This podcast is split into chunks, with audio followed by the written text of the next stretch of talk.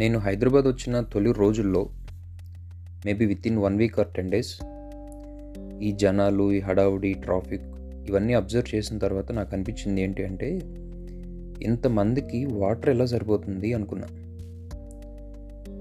ఒక మనిషి morning brush చేసిన దగ్గర నుంచి నైట్ బాత్ చేసి పడుకునే వరకు నెంబర్ ఆఫ్ లీటర్స్ని కన్జ్యూమ్ చేయాల్సిన అవసరం ఉంది.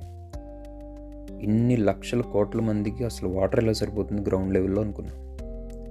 బట్ కాలక్రమేణా రోజులు గడిచే కొద్దీ నాకు వా ప్రాబ్లం వాటర్తో కాదు అసలు మిల్క్ ఎలా సరిపోతుంది ఇంతమందికి అని కొన్ని ఆర్టికల్స్ నేను చదవటం స్టార్ట్ చేశాను అసలు మిల్క్ ఎలా ప్రొడక్షన్ అవుతుంది?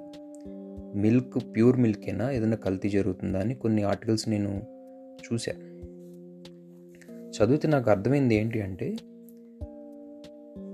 ఇంతమంది లక్షల మందికి మిల్క్ని ప్రొడక్ట్ ప్రొడక్షన్ చేయాలి అంటే కౌస్ అండ్ బఫిలోస్ కూడా అలానే ఉండాలి ల్యాక్స్లో ఉండాలి. బట్ మనుషులు లీటర్ లీటర్లు పాలు తాగుతారు. పశువులేమో చాలా తక్కువ ఉన్నాయి. ఇన్ఫ్యాక్ట్ అవి ఇయర్ మొత్తం పాలు ఇవ్వు కొన్ని మంత్స్ మాత్రం ఇస్తాయి. సో త్రూఅవుట్ ఇయర్ ప్రొడక్షన్ జరగాలి అంటే తక్కువ పాలలో ఎక్కువ ప్రొడక్షన్ వచ్చేలాగా పాలలో కొన్ని ప్రొడక్ట్స్ని మిక్స్ చేసేస్తున్నారు. అవి ఏంటి అంటే షుగర్ సాల్ట్ గంజిపొడి బియ్యపు పిండి urea glucose hydrogen peroxide caustic soda వంట సోడా డిటర్జెంట్ మెలమైన్ పొడి ఆయిల్.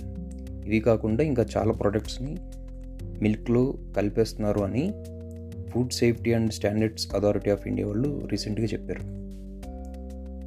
సో నువ్వు పాలు తాగుతున్నావు అంటే కొంచెం ఆలోచించు. ప్రొడక్షన్ ఎక్కడి నుంచి వస్తుంది? ఎంత కల్తీ పాలు తాగుతున్నావు పాలు తాగటం అవసరమా కాదా? ఒక్కసారి టెస్ట్ చేసుకో.